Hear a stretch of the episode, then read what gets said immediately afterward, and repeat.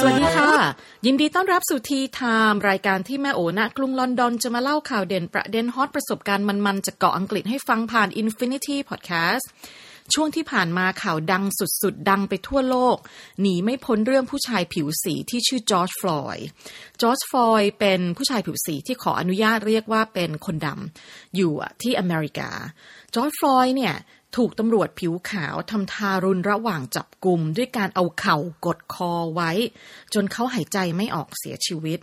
จอร์จฟลอยด์บอกว่า I can't breathe ฉันหายใจไม่ออก ฉันหายใจไม่ออกตำรวจก็ไม่ฟัง ยังคงเอาเข่ากดกดคอเอาไว้ จนสุดท้ายจอร์จฟลอยด์ก็เสียชีวิตคาคลิปเลยก็คือมีคนถ่ายคลิปไว้นั่นแหละ คลิปก็โผล่ฟ้องสายตาคนทั้งโลกว่าเกิดอะไรขึ้น เหตุการณ์จอร์จฟลอยด์เนี่ยเกิดขึ้นที่อเมริกา แต่การตายของจอร์จฟลอยด์สร้างปรากฏการณ์ที่เรียกว่า Black Lives Matter ซึ่งลามปามไปทั่วทั้งโลก มาจนถึงเกาะอังกฤษด้วยนะ ทีนี้ปรากฏการณ์ Black Lives Matter ที่เกาะอังกฤษเนี่ยมีเรื่องหนึ่งที่น่าสนใจมาก เป็นประเด็นที่เดี๋ยวจะเล่าให้คุณผู้ฟังฟังว่า มีเรื่องหนึ่งที่ค่อนข้างค่อนข้างน่าสนใจในสายตาไม่โอแล้วเราน่าจะคุยต่อยอดกันได้อีกหลายหลายคนเลยแหละอะทีนี้เข้าใจกันก่อนว่า เวลาปกติ เวลาคนเราออกมารวมตัวประท้วงเนี่ยนะก็ต้องมีวัตถุประสงค์ของกลุ่มไหมมีความมุ่งหมายว่าเราออกมาทำไม เรามีข้อเรียกร้องเรามีข้อเสนอแนะอย่างไรเราถึงมาชุมนุมรวมตัวกันให้เห็นว่ามีคนจำนวนมากนะที่เห็นด้วยกับเรา มีคนจำนวนมากที่ต้องการเห็นการเปลี่ยนแปลง มีคนจำนวนมากที่ที่จับตามองบางสิ่งบางอย่างอยู่ใช่ไหมอย่างที่อเมริกาเนี่ยเวลากลุ่มคนดำเขาออกมาเรียกร้อง Black Lives Matter เนี่ย ประเด็นหนึ่งเขาก็อาจจะออกมาบอกให้รัฐเห็นว่า นี่เรื่องใหญ่นะ เราอยากจะเห็นความยุติธรรม กระบวนการยุติธรรมต้องเกิดตำรวจคนขาว ที่เอาเข่ากดคอจอร์จฟลอยจนถึงขั้นเสียชีวิตเนี่ยต้องได้รับการลงโทษ ต้องต้องมีความยุติธรรมเกิดขึ้นในการดำเนินการสอบสวนหรือดูแลในเรื่องคดีนี้ อันนี้ก็อาจจะเป็นวัตถุประสงค์หนึ่งท่ามกลางหลาย ๆ วัตถุประสงค์ถูกไหมทีนี้ตอนแรก ที่กลุ่มผู้ประท้วงผิวสี ซึ่งจะขอเรียกว่ากลุ่มผู้ประท้วงชาวผิวดำเนี่ยนะคือเวลาที่รู้สึกลังเลว่าจะใช้คำว่ากลุ่มผู้ประท้วงผิวสี หรือเรียกว่ากลุ่มผู้ประท้วงคนผิวดำเนี่ย ประเด็นหนึ่งก็คือว่า เวลาที่จะเรียกใครสักคนที่ที่ต่างประเทศว่า เขาเป็น black นะ มันค่อนข้างเซนซิทีฟนะ เวลาอยู่เมืองนอกเราต้องระวังการใช้คำเพราะว่าอย่างอย่างอย่างคนไทยอะติดบางทีเราเฉยๆ คือ คือเราโตมากับคำพวกนี้บางทีเราบอกว่าเอ้ยคนนี้เป็นนิโกรนะ มาใช้เมืองนอกนี่ไม่ได้เลยนะตายอย่างเดียวโดนเขาบอกว่าประนามหยามเหยียด หรืออย่างเวลาเรียกว่าคนนี้เป็นคนดำอะไรแบบเนี้ยคือคำเหล่านี้เป็นคำเซนซิทีฟแต่เพื่อที่เราคุยกันภาษาไทยเราเข้าใจตรงกันเนาะเราก็ขอ ขอเรียกง่าย ๆว่าเป็นกลุ่มผู้ประท้วงคนผิวดำแล้วก็ต้องโน้ตนิดนึงว่ากลุ่มผู้ประท้วงคนผิวดำเนี่ยเขาก็ไม่ได้ว่ามีแค่คนดำออกมารวมตัวกันนะ ก็มีคนขาวบางคนที่เขาเห็นด้วยกับข้อเสนอ ข้อเรียกร้องเห็นด้วยกับหลักการของคนกลุ่มนี้เขาก็ออกมารวมตัวมาผสมอยู่ด้วยในนั้นอะคนกลุ่มผู้ประท้วงคนผิวดำในอังกฤษเนี่ยก็ออกมารวมตัว แรกๆของการรวมตัวเนี่ยก็เหมือนกับ การออกมาสนับสนุนประเด็น Black Lives Matter สนับสนุนประเด็นเรื่องของการยกเลิกการเหยียดสีผิวของสังคมเนี่ยนะ แต่ทีนี้ด้วยความที่จอร์จฟลอยด์เนี่ยเห็นมันเกิดที่อเมริกานะ เพราะฉะนั้นเวลากลุ่มกลุ่มคนดำมาประท้วงในอังกฤษเนี่ยเราก็จับตามองอยู่ว่ามันจะไปทางไหนกันต่อ มันจะลงยังไง เพราะว่าถ้าออกมาสนับสนุนแคมเปญที่อเมริกาเนี่ย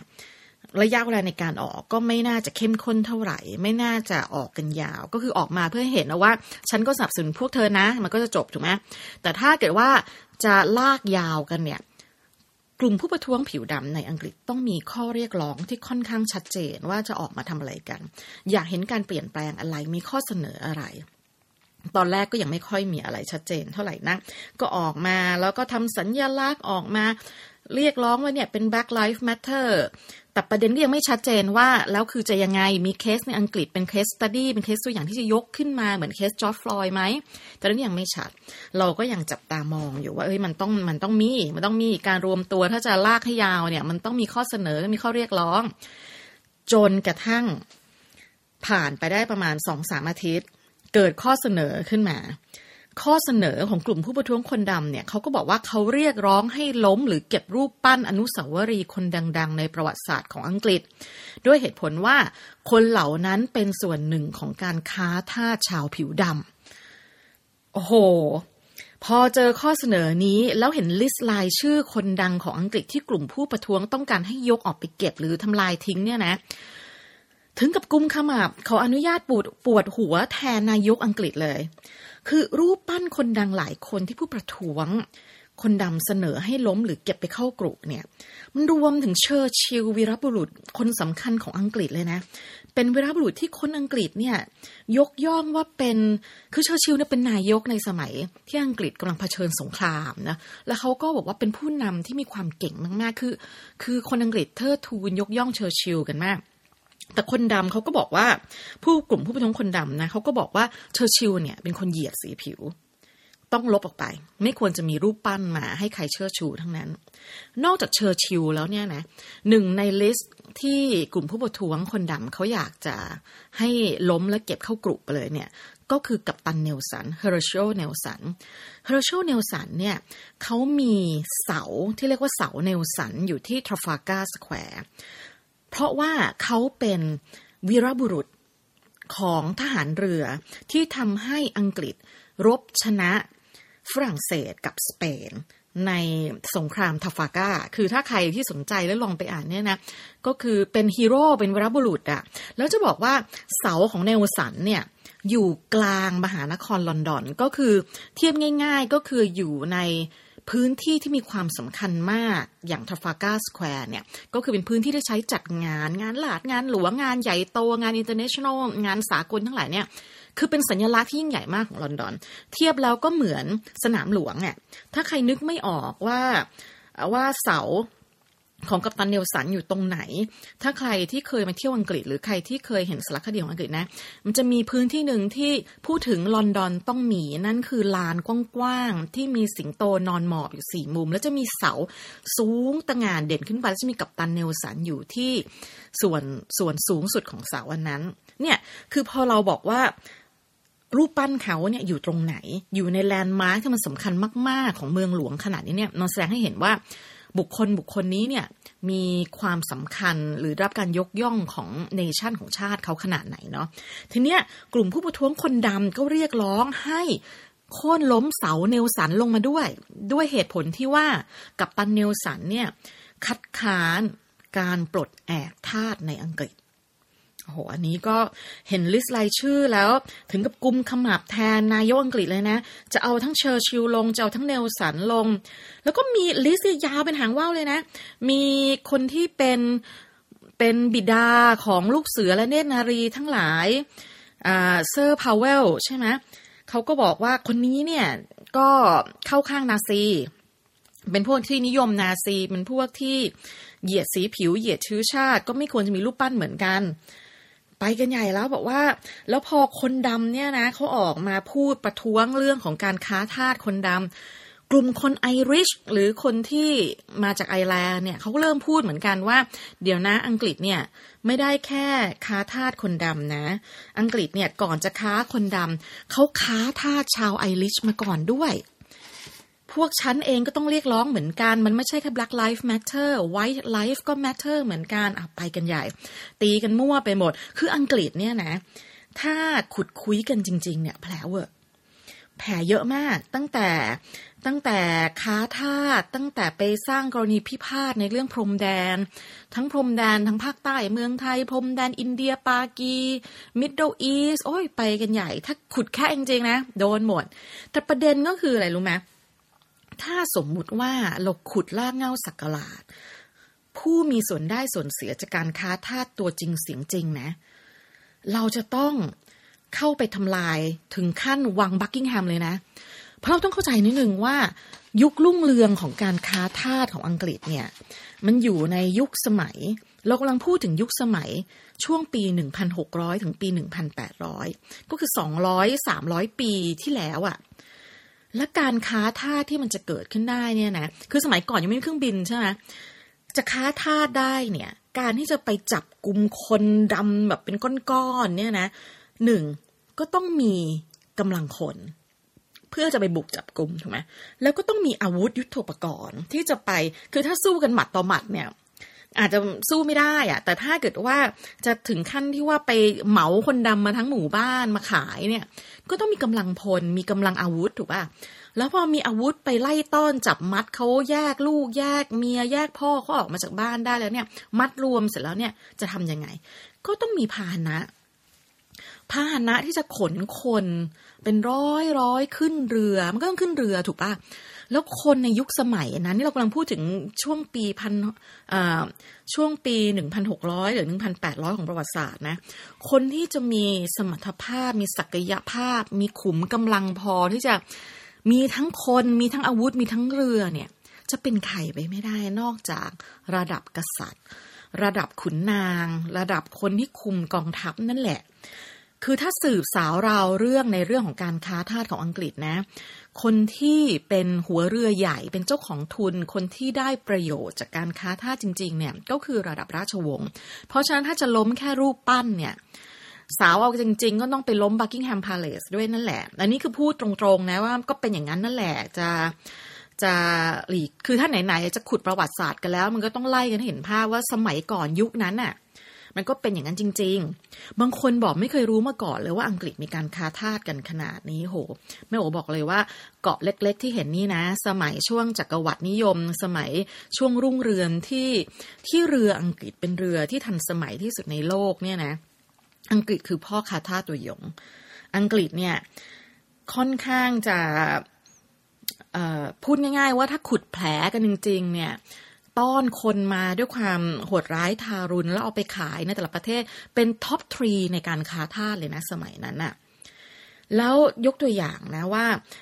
อย่างแฝดสยามของไทยเนี่ย ถ้าพูดถึงแฝดอินจันนะ เราก็จะรู้สึกว่าแฝดสยามเขาไปอเมริกาไม่ใช่เหรอเขาไปเหมือนที่ดูในหนังในละครน่ะเขาไปอยู่ในละคร ละครสัตว์ละครโชว์ของอเมริกาเกี่ยวอะไรกับอังกฤษล่ะท่านบอกว่า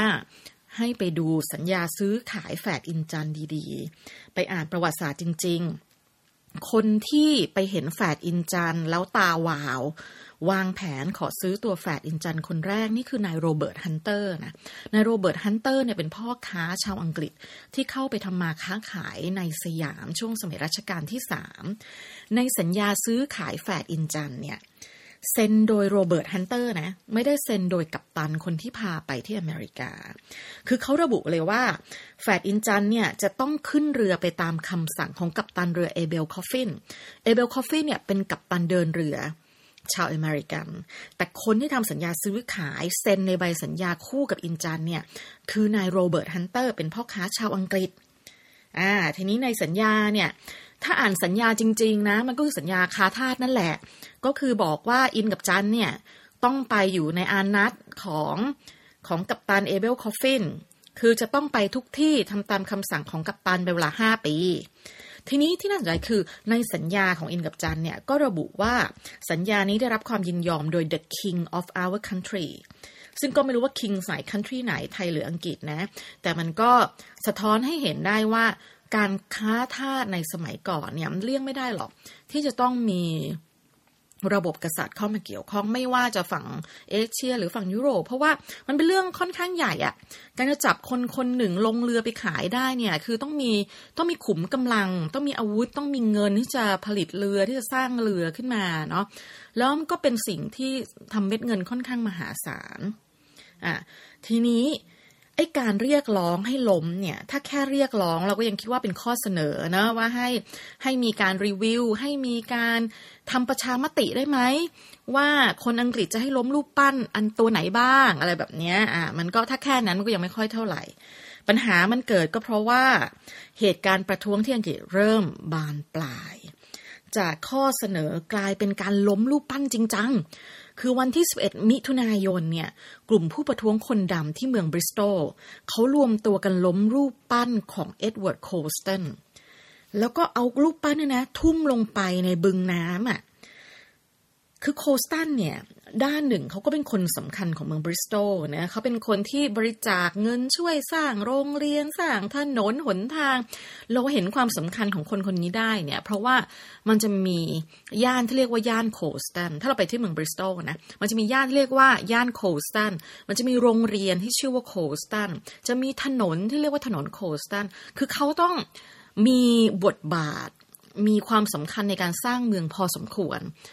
ชื่อเขาถึงไปถูกบรรจุเป็นสถานที่หลาย ๆ สถานที่ถูกไหมแต่กลุ่มผู้ประท้วงคนดำเนี่ยเขาก็บอกว่าอีกด้านหนึ่งของโคสตันเนี่ยเขาเป็นพ่อค้าขายทาสที่มีความโหดร้ายมากอ่าเขาบอกว่าโคสตันเนี่ย ไปร่วมงานไปเป็นหุ้นส่วนของบริษัท Royal African นี่ไงเห็นไหมชื่อบริษัทค้าทาสที่ใหญ่ที่สุดในอังกฤษก็ชื่อ Royal African แล้วประธานบริษัทก็คือพระเจ้าเจมส์ที่สองของอังกฤษเนี่ยแหละ ซึ่งบริษัทนี้เนี่ยร่ำรวยมั่งคั่งจากการค้าขายทาสชาวแอฟริกันเป็นหลัก คือสมัยก่อนค้าทาสเนี่ยมันก็โหดจริงนะ คือเขาจะเอาเหล็กร้อนๆน่ะ ไปตีตราที่ผิวหนังมนุษย์แต่ละคนเขาจับมาได้เนี่ย เพื่อให้เห็นว่าเป็นทาสเบอร์ที่เท่าไหร่แล้ว และขึ้นอยู่กับบริษัทค้าทาสบริษัทไหน คือเราก็เข้าใจอารมณ์ของผู้ประท้วงคนดำนะว่า คนที่มันโหดขนาดนี้เนี่ย มันควรจะต้องมีอนุสาวรีย์ตั้งไว้ให้คนไปชื่นชมเหรอหรือยังไงอะเขาก็บอกว่า คนกลุ่มนี้เนี่ยไม่มีค่าพอที่เราจะไปตั้งอนุสาวรีย์ให้ลูกหลานมาชื่นชมมาถ่ายรูปด้วยหรอกทีนี้ ปัญหามันก็เกิด เพราะว่าในยุคสมัยนั้นนี่ย้อนกลับไปนะ เมื่อกี้เราบอกแล้วว่าไอการค้าท่าเนี่ยมันเกิดขึ้นประมาณสองร้อยสามร้อยปีที่แล้ว แล้วคนที่ค้าท่าส่วนใหญ่เนี่ยเขาก็ต้องไปผูกพันกับกลุ่มอีลิทของสังคม คือคือจะมาตาสีตาสาค้าทาสเป็นร้อยๆอย่างนั้นเป็นไปไม่ได้ มันก็ต้องเป็นกลุ่มอีลิทแล้วพอขึ้นมาเป็นกลุ่มอีลิทคือผู้ที่มีบทบาทในการพัฒนาสังคมมีบทบาททางการเมืองทางการศึกษาเนี่ย มันก็เหมือนมีเหรียญสองด้านอยู่ในตัวนึกออกป่ะมันก็เหมือนคนที่ก็ค้ายาด้วย แต่เอาเงินที่ค้ายาได้เนี่ยมาพัฒนาสังคมในชนบท อะไรทำนองเนี่ยก็กลายว่าคนท้องถิ่นเขาก็รู้สึกว่ามาทำร้ายประวัติศาสตร์เขาไม่ได้นะ จะมาอยู่ๆล้มไม่ได้ ล้มรูปปั้นกันเป็นเหมือน เป็นเหมือนเอาสารเตี้ยเงี้ยมาล้มรูปปั้นของเขาแทนที่จะผ่านกระบวนการประชาพิจารณ์หรือแบบคุยกันให้ให้ชัดให้เคลียร์ว่าเราจะยังไงไปทางไหนกันต่อ พอกลุ่มคนดำตัดสินใจ เอาม็อบรูเนี่ยนะเอาคนส่วนมากไปยกรูปปั้นทุ่มลงแม่น้ำปุ๊บ โอ้โห วันนั้นยังคุยกับเพื่อนที่นี่อยู่เลย เดี๋ยวคอยดู บานปลาย ต้องมีม็อบคนขาวออกมาแน่ ๆ ก็เป็นจริงดังคาดหนึ่งอาทิตย์ถัดมาวันที่ 13 มิถุนายน ก็มีม็อบคนขาวออกมาเดินขบวนกันเต็มถนนในลอนดอนที่ต่างจังหวัดก็มีออกมาปะทะกับม็อบคนดำเนี่ยแหละ คือเขาก็บอกว่าเขาออกมาปกป้องอนุสาวรีย์และสัญลักษณ์ของบ้านเมืองเขา มีกลุ่มทหารผ่านศึกนะออกมายืนล้อมรอบรูปปั้น คนที่เป็นฮีโร่ในสงครามของเขา คือถ้ามองเนี่ยมันก็จะมองได้สองด้านนะ คือคนที่เขาเป็นทหารเขาก็จะเติบโตมา อย่างจะไปล้มเสาเนลสันเนี่ย อย่าลืมว่าเนลสันเนี่ยเป็นเหมือนแบบวีรบุรุษเป็นฮีโร่ของเหล่าทหารเรือ ซึ่งเขาก็คือแบบเติบโตกันมากับการชื่นชมอะคือไม่ใช่แค่เป็นฮีโร่ทหารเรือนะ แต่เป็นคนที่เขาเชื่อว่าทำให้อังกฤษชนะสงคราม เป็นสงคราม battle ใหญ่ๆทั้งเลยสงครามโลก สงครามทราฟัลการ์เนี่ยคือจะไปล้มบุคคลที่เป็นอันนี้มันก็นะ คนขาวเขาก็เดิน ประท้วงกันออกมา กลุ่มทหารผ่านศึกก็เดินออกมาล้อมรอบรูปปั้นทั้งหลายบอกจะมาเอาของเขาลงไม่ได้ กลุ่มคนดำก็ประท้วงอีกมุมหนึ่งแล้วบอกว่าทั้งเนลสันทั้งเชลทั้งเชอร์ชิลทั้งคนนู้นทั้งคนนี้เนี่ยเหยียดผิวค้าชาติ คนแบบนี้จะมีรูปปั้นทำไมอะคนขาวเขาก็บอกว่า